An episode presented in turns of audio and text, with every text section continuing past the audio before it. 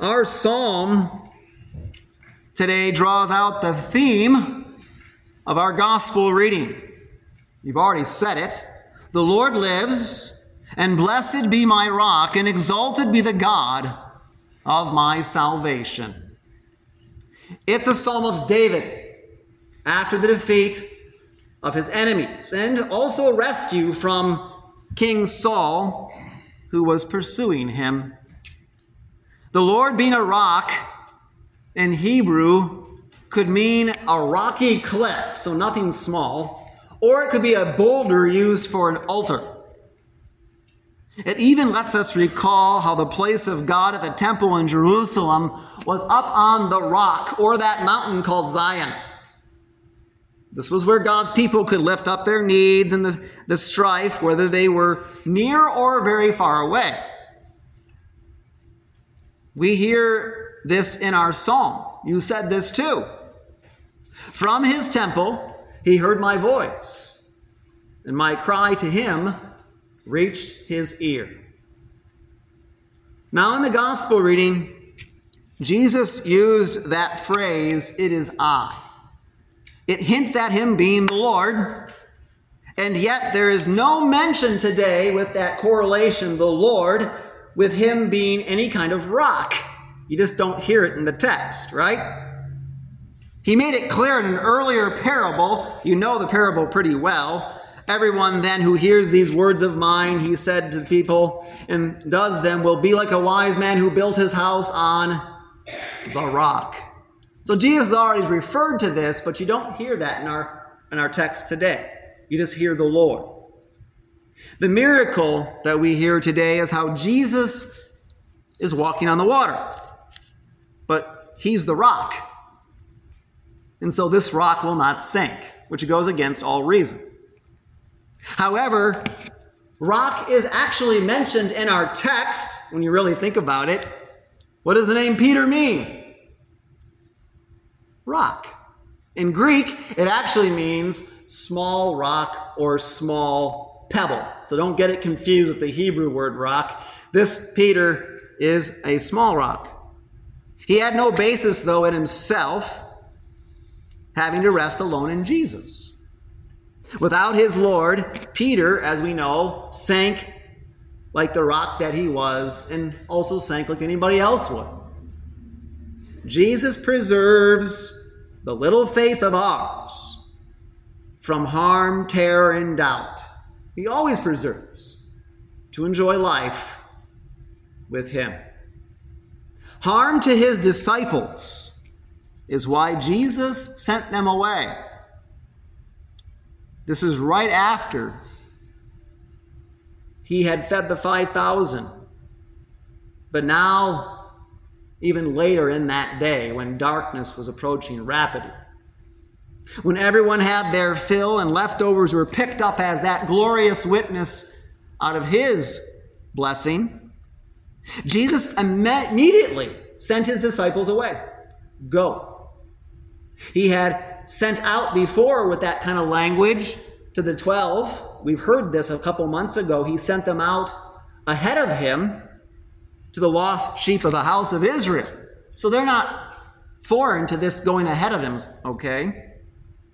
And yet, sending them in a boat was for their good, to keep them from confusing his glory. Do you understand what's going on in the text? The gospel, according to John, tells us this miracle of eating went very south in spiritual terms. Instead of faith in Jesus, the crowd wanted to make him king by force. I mean, look what he can do. I mean, that's the guy we need, and that's the way we're going to have him. And so Jesus after dismissing the crowd, went up on a mountain, a big rock, and it was to pray. It was to call upon his Father, knowing the temptation set before him, because he could be that kind of a king, but that would not be the way of the cross.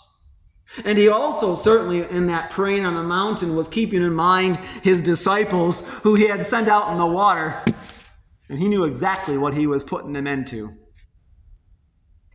Where we treat faith as our possession, it is what Christ truly cherishes and protects for us. St. Paul, already today, you heard him say how faith comes from hearing, and hearing through the word of Christ. Just as the disciples heard and believed as a gift, so do you as his baptized saints. As God calls, gathers, and enlightens by his saving word, he also keeps us from harm. I don't know if we give that much thought to that nowadays. We're not talking about the dangers recognized by worldly men, the claims that they see of the world and what news talks about. We're not talking about that now. But the things that would destroy true faith as given to any one of us by grace.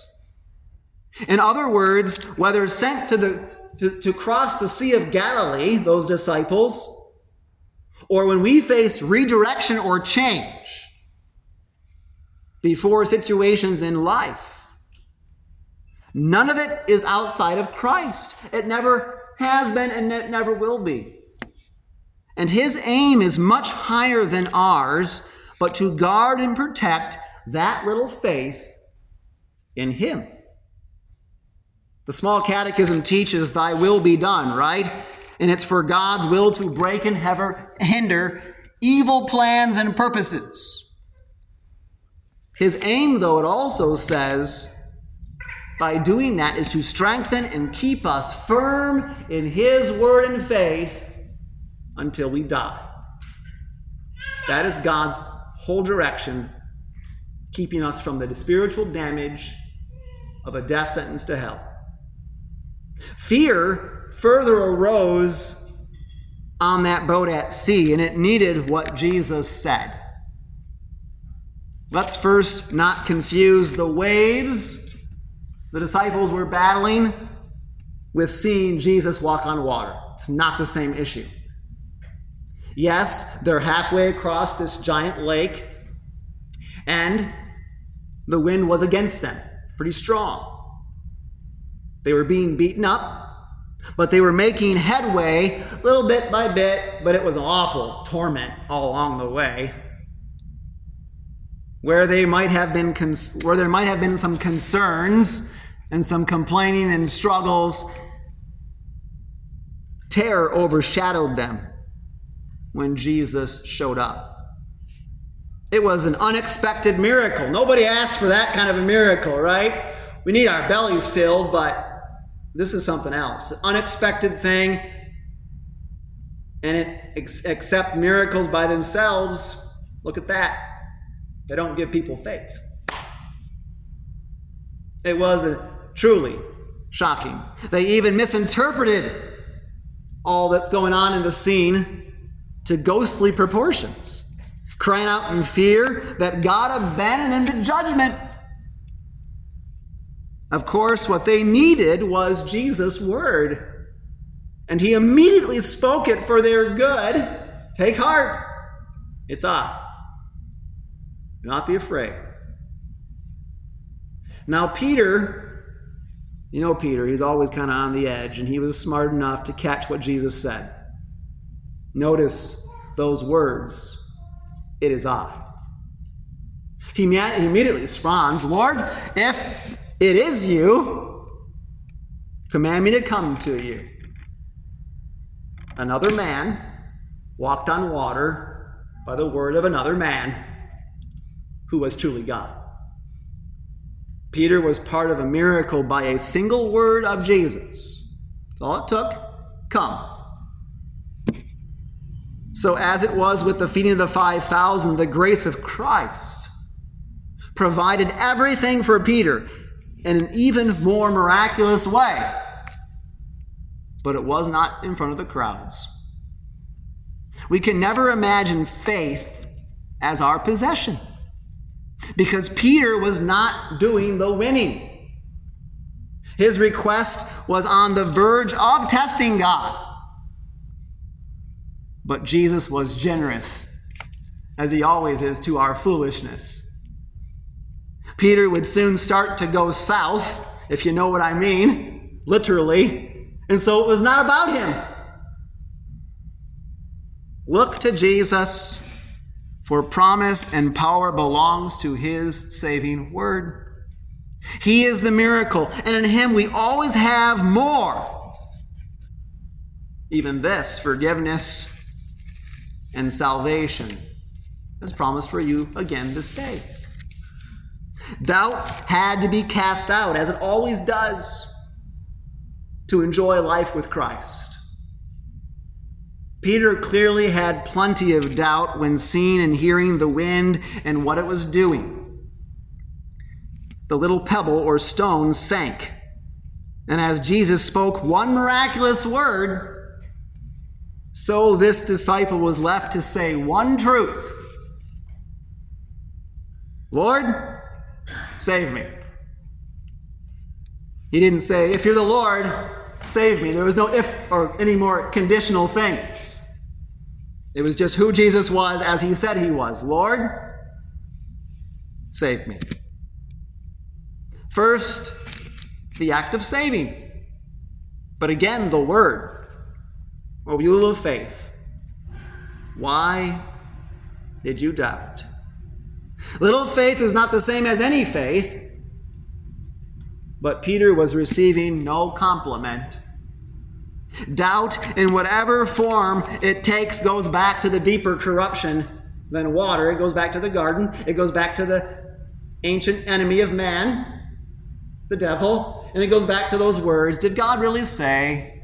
And so, in that situation, did Jesus really say, Come? And yet, the good news of the Father has cast out doubt. For as we've been studying in the book of Hebrews, it opens up in chapter 1. Now, in these last days, he has spoken to us by his Son. Not spoken as in, yeah, we know Jesus' words and the gospel reading that we do, but literally, he is speaking for the sake of his people, pastor and congregations. Jesus saved Peter, but also brought him back into the boat with the other disciples. Unlike the crowd that went away, Christ at the center was joy.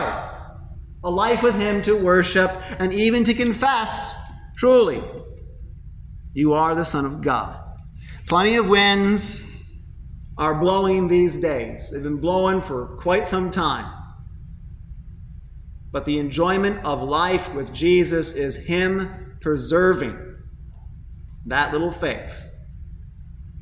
It's not righteousness of the law that saves from death and doubt. That's that law that those on the boat were trying to follow, as quite a few of them were fishermen. They knew how to oar. We'll try it this way, we'll do it that way, dig harder, do more. That's not what we're talking about. That's the one that does not save from death and doubt. Neither is faith in my faith any good, for apart from hearing the word of Christ, it sinks to die with no need for the gospel. And that's very popular today. Well, my faith. No, it's not. And if you think it that way, you're going to lose it. Because in the end, you're going to keep talking about your faith and not about the good things that Jesus has given for you. You're going to lose the gospel of who's forgiving you again today by his grace. God's Son has reached out in true righteousness to save as a gift of grace. And we know what, how this has happened. This is a little glimpse right here of what would happen by his death and resurrection and how he appeared behind locked doors to say, Peace be with you to his disciples when they were in fear. But this time they're on the water. This time the winds were going all different directions, but Jesus would be lifted up in one direction in the end. The perfect mast made by his hand stretched out in his cross for us all. So, he stepped into the boat, and that's what he always does for his church. We hear from our Lord today, For this is the will of my Father, that everyone who looks on the Son and believes in him should have eternal life, and I will raise him on the last day. That's good news. That's good news, not because of what we feel in the present life, but because of death itself and its power. And it's kind of like a wave that throws everybody around when it comes to a loss, if you've ever had in life.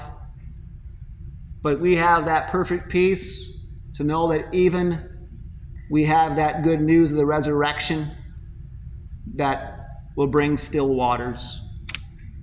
While our doubts drag us down, the old Adam, drowned in baptism, still needs repentance. This is the, probably the biggest thing. They just had to repent. And so do we. And yet Christ grabs hold of you with forgiveness for a new man and woman to daily emerge and arise to live before God in His righteousness and purity forever. Can you arise anew today? Are you letting last week and last Sunday drag you down? Pulls on me too. Are you letting your troubles in your own life hold you down so much that you forget that you need to repent and rise anew? Because God loves you and forgives you by His grace. And so you have the righteousness you need and the purity good all the days of your life. To gather around Jesus is to receive from Him, and as we sing in the Te Deum, it's the last time I will sing the Te Deum with you today. It's we get to say, We praise you, O God, and acknowledge you to be the Lord. He is the rock of our salvation, with the winds set with the winds set against us, and promise secure for your whole life. Jesus preserves that little faith of ours from harm, terror, and doubt. And yep, is to enjoy life with Him. And notice, Peter wasn't alone. It was to be with his whole church together in Christ. Amen. The peace of God that passes all understanding be with your hearts and minds in Christ Jesus to life everlasting. Amen.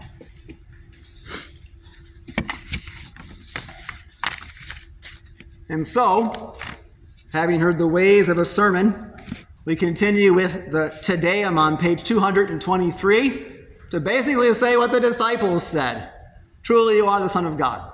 Please rise and we sing the Te Deum 223.